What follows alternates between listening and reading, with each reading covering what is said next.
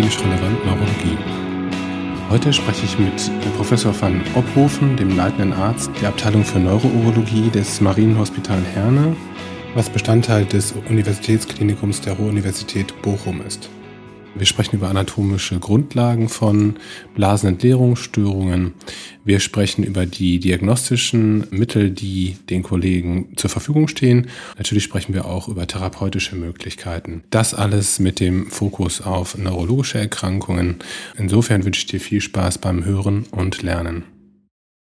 Herr Professor van Ophofen, vielen, vielen Dank für Ihre Zeit. Ähm, als erstes wollte ich Sie gerne fragen, warum Sie Neurourologe geworden sind. Ich hatte ein prägendes äh, Ausbildungsjahr als ähm, junger Arzt in Facharztausbildung, wo ich ein Jahr lang in den USA an der UCLA geforscht habe in einem onkologischen Thema, damals schon Immuntherapie des fortgeschrittenen Prostatakarzinoms, das wahnsinnig spannend war, beruflich wie privates, sehr aufregendes Jahr. Aber habe da gemerkt, dass insbesondere die Onkologie und wenn man dann sich auch wissenschaftlich betätigen will, die dafür notwendigen Instrumente und Fähigkeiten nicht meins sind.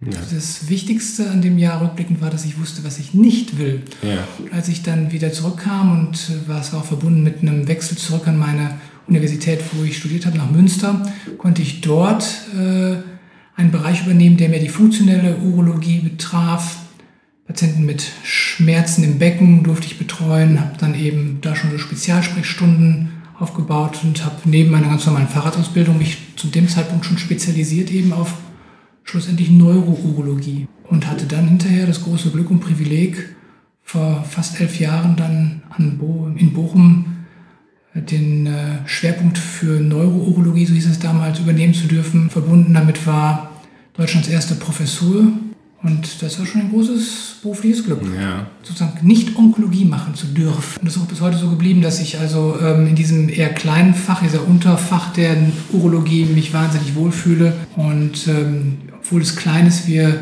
durch unsere Hochspezialisierung da eine sehr, sehr große diagnostische und therapeutische Tiefe anbieten. Wenn man jetzt mal über ähm, so ja, Blasenfunktionsstörungen, ähm, sagen wir mal, die klassischen Dinge, die Sie hier jeden Tag so sehen. Mhm. Ähm, was denken Sie für den, für den, äh, für den Kliniker? Was sind so die ähm, anatomischen und pathophysiologischen Gegebenheiten, die man wissen muss, die man verstehen muss, um solchen Patienten helfen zu können?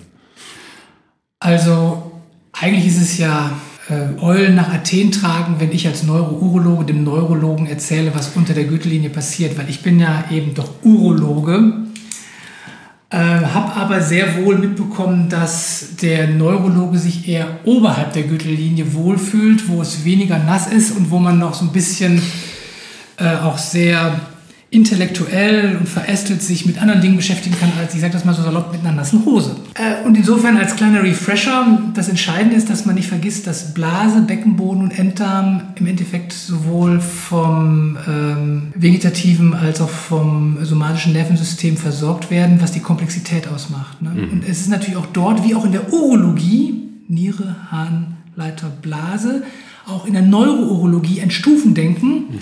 nämlich im Endeffekt ähm, Cortex, Hirn, Brücke, darunter dann das Myelon und die Peripherie.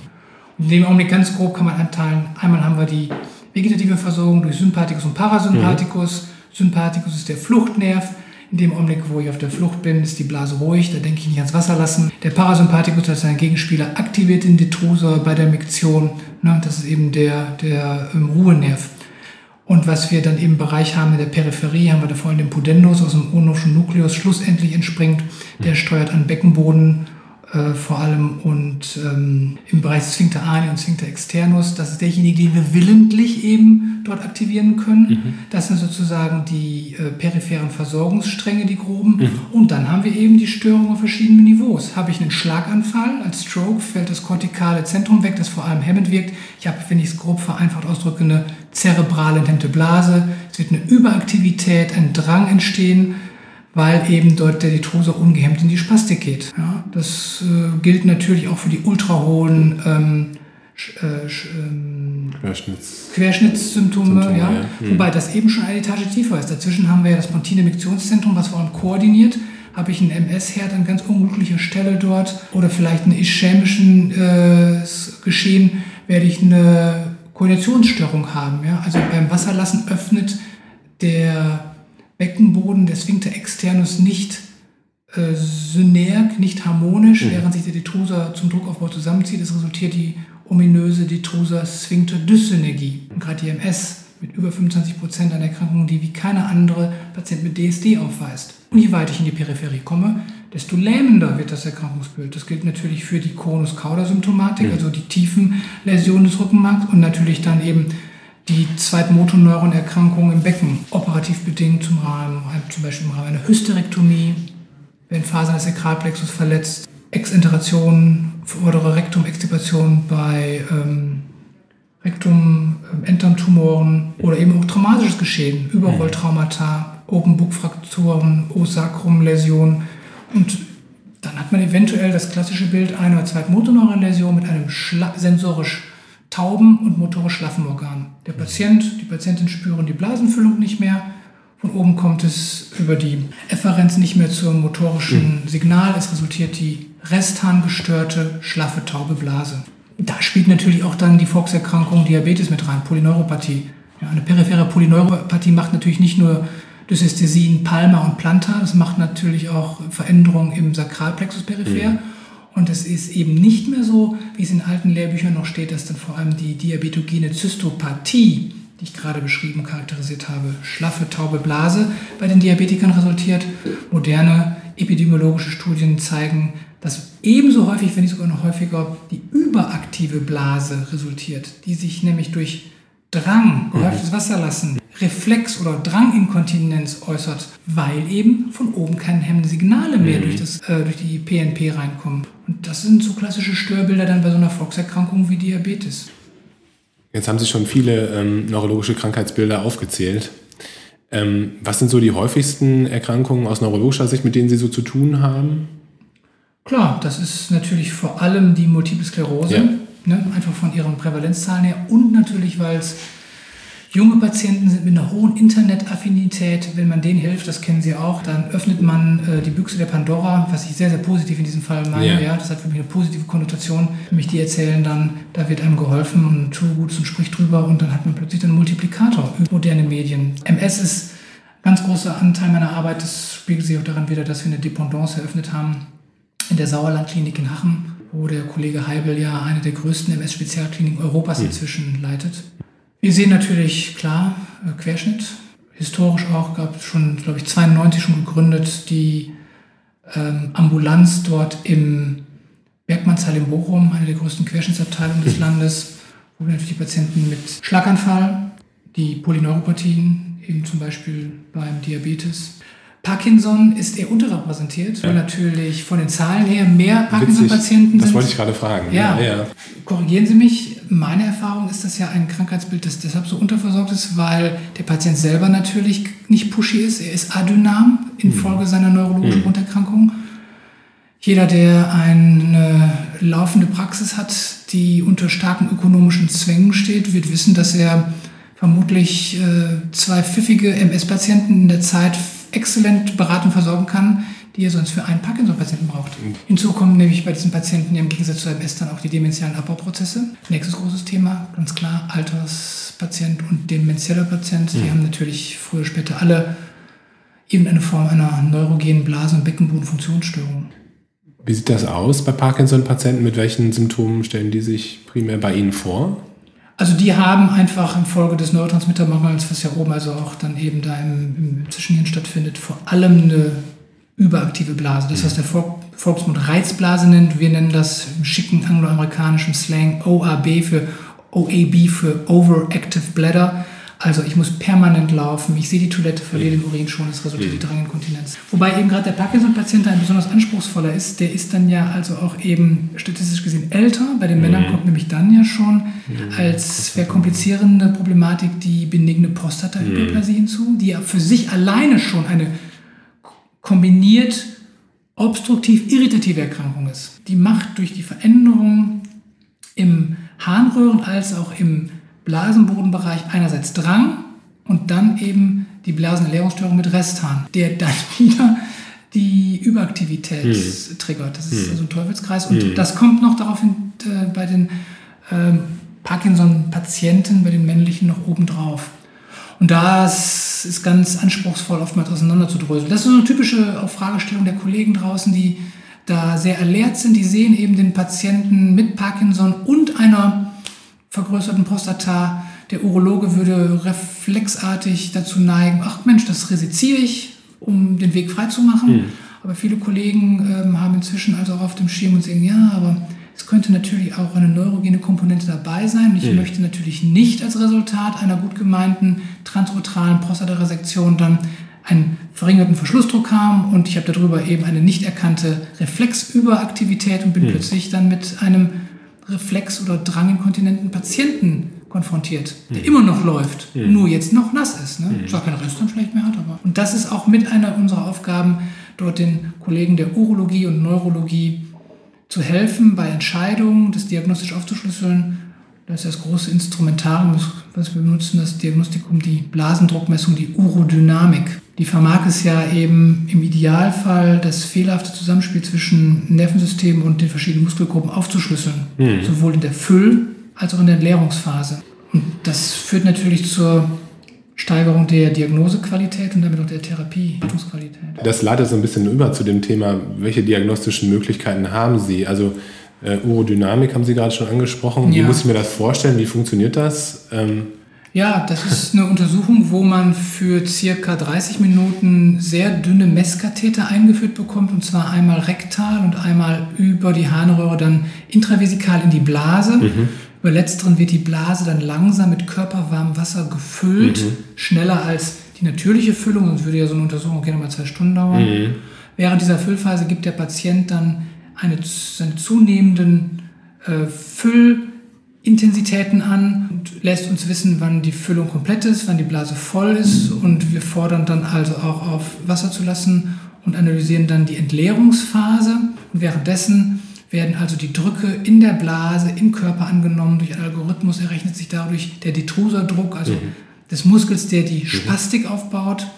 Wir können natürlich dann eben Flüsse messen, das in Relation setzen und das kann uns zum Beispiel durch eine sogenannte Druckflussanalyse helfen zu schauen, äh, ist bei einer Obstruktion und Blasenentleerungsstörung eher die Prostata schuld oder zum Beispiel ein erschlaffter Detrusor oder ein insuffizient relaxierender äh, Sphincter externus, mhm. DSD. Ne? Und natürlich ganz wichtig, äh, als Neurourologe hilft uns natürlich zu beurteilen, wie sind die Drücke in der Blase. Denn wir haben ja kein Sensorium für Druck, nur für Drang. Wir empfinden Harndrang, den wir nachgeben, aber mhm. wir wissen nicht, sind wir in dieser Situation von einer Hochdruckblase mhm. zur Toilette gezwungen oder von einer ganz normalen normokontraktilen Blase mit normalen mhm. Drücken. Und gerade die Hochdruckblase ist ja über Jahre gesehen eine Gefahr für den Ohrenharntrakt. Gerade insbesondere, aber nicht ausschließlich im Querschnittsbereich. Ja. Also, Mitte letzten Jahrhunderts, als die moderne Neurourologie startete, mit Sir Ludwig Goodman, dem Doyen der modernen Paraplegiologie, Inaugurator der Paralympics, hieß es ja, ähm, als er als junger Mann und Soldat im Felde war, ja, kümmere dich nicht um die Schrapnell- und kriegsverletzten Querschnitte, die sind sowieso in ein paar Wochen tot. Woran sind die alle gestorben? Uroseptitiden. Mhm. Ne? Und langfristig, selbst wenn die Drücke ein bisschen gesinkt, äh, wenn die ähm, Blasen abgeleitet werden, aber es sind immer noch Spitzendrücke drin, es kommen die Nieren durchaus noch immer unter Druck kommen und dieser Druck, ne, Pressure kills kidneys, so der Spruch für die Studenten auch, das das muss erkannt werden, dem muss vorgebeugt werden. Jetzt haben sie nach 10, 15 Jahren ähm, unwiderruflich dort ähm, ihre Funktionseinschränkungen. Welche anderen ähm, diagnostischen Möglichkeiten haben Sie hier oder was, was, was setzen Sie Ja, das, das ist natürlich das klassische Armamentarium des Urologen, ne? also die Ultraschalluntersuchung des unteren Harntraktes, mhm. ähm, Blase, Niere, Prostata, Blasenspiegelung, natürlich die Anamnese mit allen möglichen, inklusive Miktionsprotokollen, wo man mal sich vom Patienten aufschreiben lässt, zu welchen Uhrzeiten gehe ich denn zur Toilette und wie viel kommt denn da überhaupt raus, damit man gar nicht in so eine Diskussion kommt, was ist Polakisurie, was ist Polyurie. Mhm. Patient arbeitet für einen mit, ist auch ein schönes Mittel, um möglichen therapeutischen Erfolg und Misserfolg zu dokumentieren. Mhm. Das sind so die, die großen Eckpunkte. Wie ist es so mit evozierten Potenzialen? Also spielt das überhaupt eine Rolle bei Ihnen? Ja, bei uns insofern äh, machen wir als Urologen da sogar ein bisschen mehr, ja. ähm, weil wir äh, uns, das hat ein bisschen so mit meiner persönlichen Vita zu tun, schon spezialisiert haben auf chronische Schmerzsyndrome des Beckens. Mhm. Wir sehen viele Patienten mit Pudendusneuralgien und wir machen dann transrektal, also über die sind Max und da auch zum Beispiel eben Pudendus-Latenzzeiten, die wir ableiten. Für die Analyse der langen Bahn nehmen wir dann die neurologische Expertise äh, der Kollegen mhm. äh, an und bitten darum, dass die uns das durchmessen. Mhm. Wobei oftmals das dann rein deskriptiv bleibt. Es gibt, äh, der Patient glaubt, hofft, wünscht sich immer von diesen Untersuchungen dann ein Ergebnis, was auch unmittelbar dann eine therapeutische Konsequenz hat. Ja. Ja, aber was nützt es mir zu erfahren, dass irgendwo auf dem Weg eine PNP ist oder ähm, dass dort vielleicht äh, sensomotorisch axonale Polyneuropathien vorliegt. Mhm. Entscheidend ist, was hinten herumkommt, welches Störmuster da ist. Und dem muss man dann Ende des Tages natürlich palliativ nachgehen. Mhm. Ursächlich kann man in diesem Augenblick ja nichts mehr tun. Ähm, ganz kurz, weil Sie gesagt haben, dass Ihnen das so häufig ähm, oder dass so häufig Patienten sich mit der Erkrankung bei Ihnen vorstellen. Also bei der MS, was sind so die nochmal die klinischen äh, mhm. Präsentationen da? Also am häufigsten sehen wir natürlich die Patienten mit Inkontinenz, mhm. typischerweise infolge eines Dranges. Natürlich das häufigste Erkrankungsbild, also die Polakisurie, der gestärkte Harndrang und das Unvermögen, die Toilette nicht mehr rechtzeitig infolge starken Harndrangs zu erreichen. Mhm. Dranginkontinenz, das ist eben diese OAB und weil sie MS-bedingt ist, nicht idiopathisch, sondern neurogene mhm. OAB. Viel, viel seltener, 20% aller MS-Patienten die Retentionsharnblase. Ich kriege die Blase nicht mehr leer, ich spüre sie nicht mehr. Viel, viel seltener. Und mit über 25%, so häufig wie bei keinem anderen Krankheitsbild, vielleicht noch bei einer NMO, da ist es, scheint es noch häufiger zu sein, ein bisschen eine DSD, Detruser, Detruser Sphincter Dyssynergie. Eben das fehlerhafte Zusammenspiel zweier spastischer Muskelgruppen, die sich gegenseitig hm. dort konterkarieren. Was, was können Sie diesen Patienten anbieten? Also jetzt, wenn wir jetzt bei dem Krankheitsbild MS bleiben, ähm, wie können Sie denen helfen? Ja, wenngleich die Grunderkrankung ja bekanntermaßen äh, nicht heilbar ist, deutlich besser natürlich kontrollierbar, muss ich Ihnen nicht sagen. So kann man natürlich auch ursächlich dort nicht helfen, aber wir können sehr viel lindern. Also ich hm. kann ohne rot zu werden den Patienten eigentlich in Aussicht stellen, wir kriegen da eine Linderung hin. Okay. Fangen wir mit dem häufigsten Krankheitsbild an, also der Überaktivität, die wir auch mit einer Urodynamik früher oder später auch noch von ihrem genauen Störbild und Intensität aufschlüsseln würden, wird natürlich das Ziel sein, die Blase zu dämpfen. Ja? Da werden ganz schnell dann die Anticholinergika ins Spiel kommen, die eben dort die Zulassung haben für eine Unterdrückung der Überaktivität. Das fängt an bei den Klassikern, Trospiumchlorid, Oxybutinin, Tolterodin, ähm, oder modernere Präparate, die weniger Nebenwirkungen haben, offiziell sogar auch ähm, off-label sind, weil sie eigentlich mehr für die idiopathische, harmlose, sage ich mal so, salopp Reizblase konzipiert wurden. Solifenazin, ähm, Darifenazin, die mehr die Blase abzielen. Die haben eine M3-Selektivität, also auf den M3-Acetylcholinrezeptor, der der Blase besonders stark vertreten ist und damit die Blase noch gezielter und selektiver bremst und weniger mhm. antikulinäre Nebenwirkungen machen. Sie kriegen nämlich unter hohen Dosen der vorher vorgenannten Elternpräparate sehr schnell gerne mal Mundtrockenheit, Verstopfungsneigung, mhm. Akkumulationsstörung. Mhm. Da muss man halt die Balance finden, mhm. was gewinnt der Patient, zu welchem Preis und dann fangen wir auch an, den Patienten und die zuweisenden Kollegen, Urologen, Neurologen zu beraten. Hochtitration, Runtertitration, mhm. das alte, sehr starke, vielleicht etwas abtitrieren, dafür modernes hinzugeben gibt es auch seit einiger Zeit ein ganz neues First-in-Class Beta 3 Mimetikum. Also dort gibt man sozusagen Gas auf dem sympathischen Schenkel statt mhm. dem parasympathischen Schenkel, wie bei den Anticholinerika zu bremsen. Mhm. eine schöne Ergänzung, ja, das kann man da ähm, immer darauf natürlich zu achten, schießen wir nicht übers Ziel hinaus und resultiert nicht Resthahn, der kann das Ergebnis konterkarieren. Ne? Ja.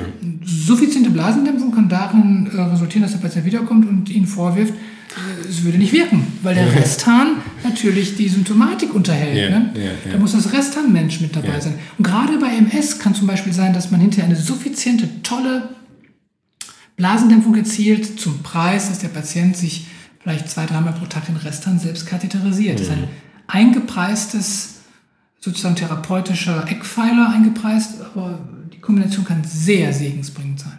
Wenn das nicht wirkt oder nicht vertragen wird, dann hat man sozusagen die Möglichkeiten, eine Ebene weiterzugehen, einen Gang höher zu schalten, zum Beispiel Botulinumtoxin in die Blase zu spritzen. Das ist zugelassen, sowohl bei MS, bei ähm, Querschnitten, inzwischen auch bei der idiopathischen überaktiven Blase. Wir spritzen das dann im Rahmen einer kurzen Narkose über die Harnröhre gehend in die Blasenwand. Eingriff 10 Minuten. Nach 5 bis 10 Tagen setzt die Wirkung ein. Und im Gegensatz zu all den neurologischen Indikationen, die Sie kennen, angefangen von der Spastizität bis hin zu Migräne, ja, ist ja auch sensorisch mhm. wirksam, hält es bei uns viel länger. Okay. In der Eingangsdosis von 100 Einheiten im Schnitt 6 Monate, 200 Einheiten 9 Monate. Wow. Zwei, dreimal wieder in den Quadrizeps mhm. nachgestochen oder den Sternocleidomastoideus. Und das wirkt sehr, sehr gut. Insbesondere brauchen wir oftmals äh, zügig diese äh, Botulinumtoxininjektion im Querschnittsbereich, insbesondere ja. bei den ultrahohen Lähmungen. Je höher die Lähmung, desto stärker die Spastizität, desto stärker die eingangs von mir erwähnten potenziell nierengefährdenden intravesikalen Drücke. Mhm. Da bedarf es einer suffizienten Dämpfung und nicht selten bei ultrahohen Lähmungen, ja, also wir reden jetzt hier also sub C0 bis C7, ne, zum Teil mit beibeatmungspflichtigen Patienten, die kriegen hohe Dosen von 3x30 äh, Trospiumchlorid plus vielleicht sogar noch vier, fünfmal pro Tag flüssiges Oxybutinin in die Blase instilliert, mhm. um die antikulinären systemischen Lähmungen zu reduzieren. Und die haben immer noch fulminante Drücke, die über Jahre die Nieren wirklich äh, gefährden würden. Und wenn man das dann in Verlaufsurodynamiken sieht, da haben wir natürlich wieder die Urodynamik als das entscheidende äh, Diagnostikum, dann wird man da rasch die Indikation zur Botulinumtoxininjektion stellen. Und das ist auch so, mit weit über 600 äh, kodierten Eingriffen im letzten Jahr sind wir sicherlich ja, eine der ganz großen Anwenderkliniken für diese Technik. Ein ganz anderes therapeutisches Konzept äh, ist natürlich dann äh, zu schauen, dass man sozusagen im Nervensystem versucht, regulierend, harmonisierend einzugreifen. Das ist eine andere Domäne unserer Abteilung, das sind dann die neuromodulativen Verfahren. Und gerade die sakrale Neuromodulation hat ja im Gegensatz zu all den anderen therapeutischen Optionen als einzige wirklich die Chance, den Patienten mit kombinierten Störungen im Idealfall zu helfen.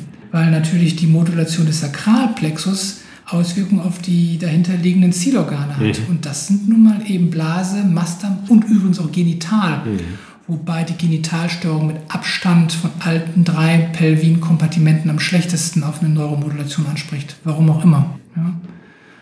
Und damit kann man, das ist ebenso faszinierend wie schöne, nahezu das gesamte Spektrum an möglichen resultierenden Erkrankungen äh, therapieren. Es kann vorkommen, dass wir in einem Tag drei Patienten haben. Der erste hat eine überaktive Blase mit einer Reflexaninkontinenz, der zweite eine Retentionsharnblase mit katheterisierungspflichtiger Restanbildung und der dritte hat einen Chronic Pelvic Pain. Und in der idealen Welt profitieren alle von einem selben Eingriff, der völlig identisch durchgeführt wird, nämlich durch die Implantation einer oder zweier quadripolaren Verankerungselektroden durch das Sakralvorrahmen an den Sakralplexus hinan. Minimalst invasiv, nirgendwo wird ein struktureller Schaden hinterlassen und wenn das richtig gut läuft, haben alle drei Patienten mit völlig drei unterschiedlichen Erkrankungen in der folgenden vierwöchigen Testphase eine deutliche Linderung. Der Patient mit der Überaktivität kriegt gedämpfte Drücke, die Instabilität lässt nach und er verliert seinen Drang.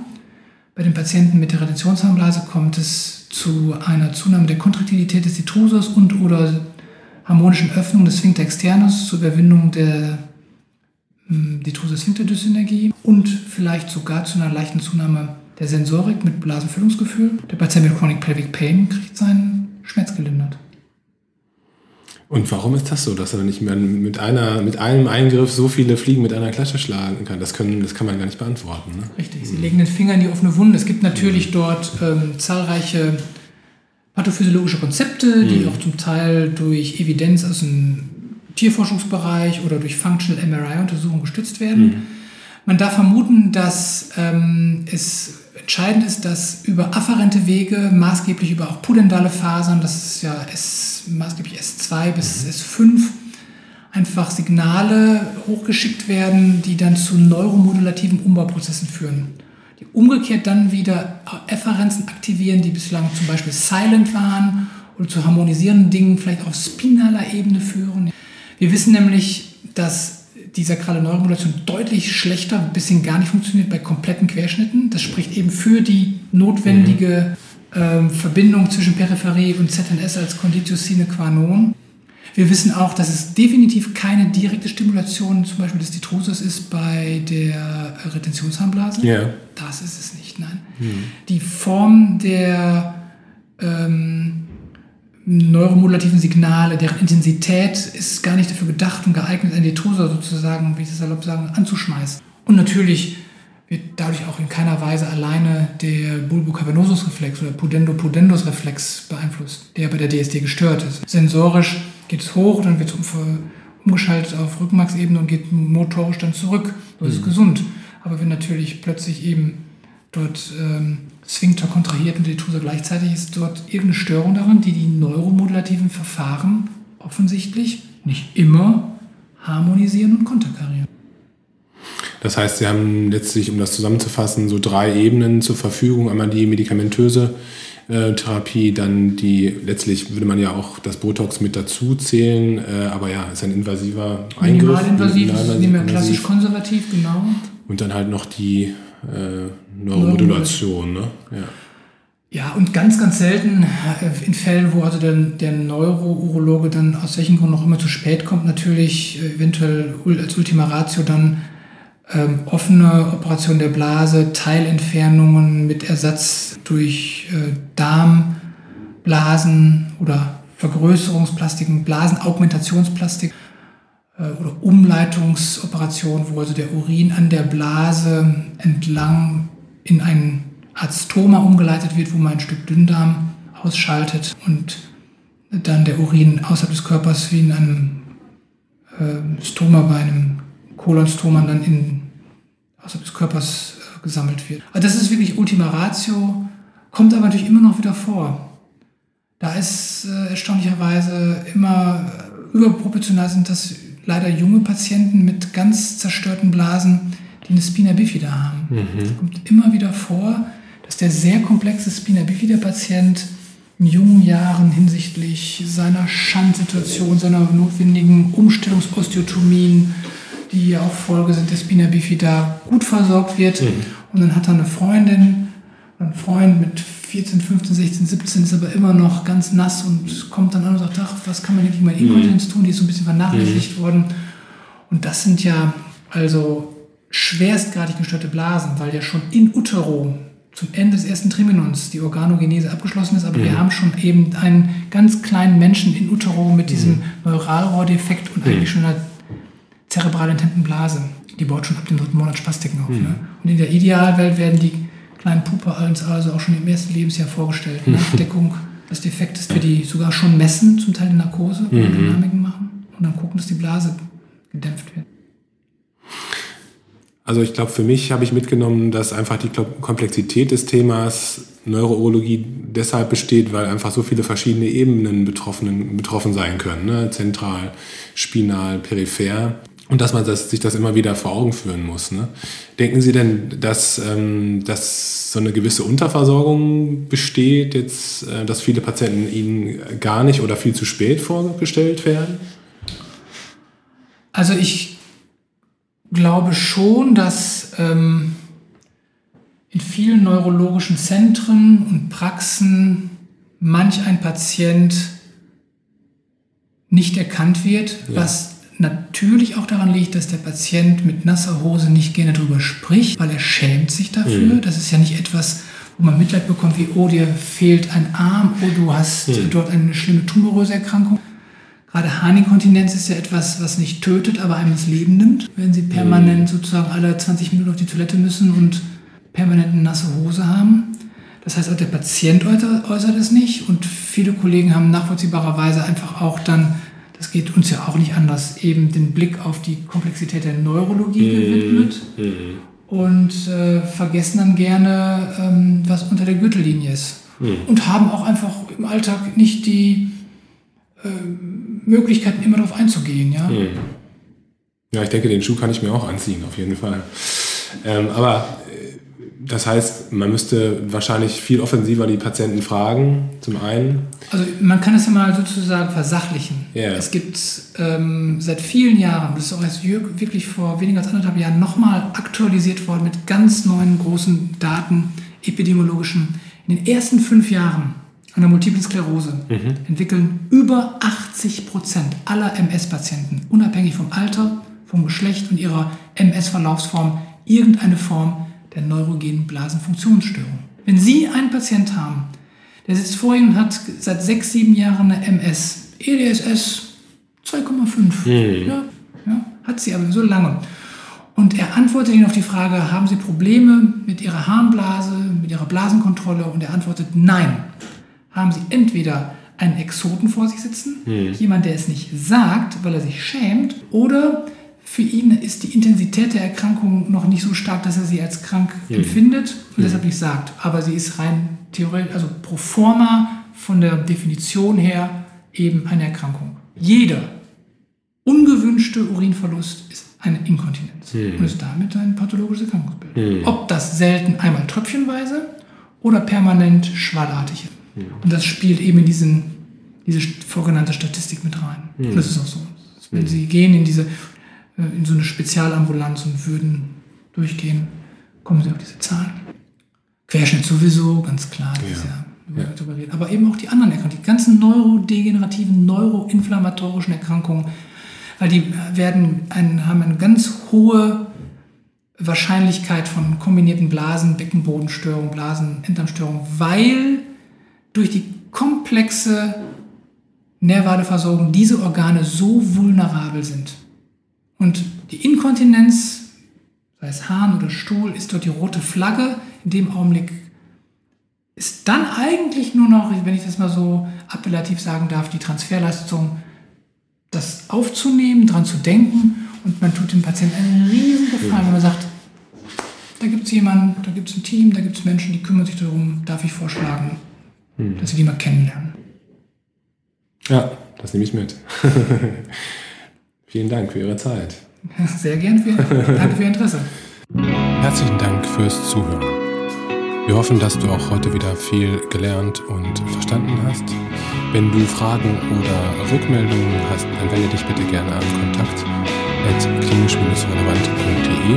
Bitte empfehle uns auch gerne weiter deine Kolleginnen und Kollegen. Bis zum nächsten Mal. Ciao.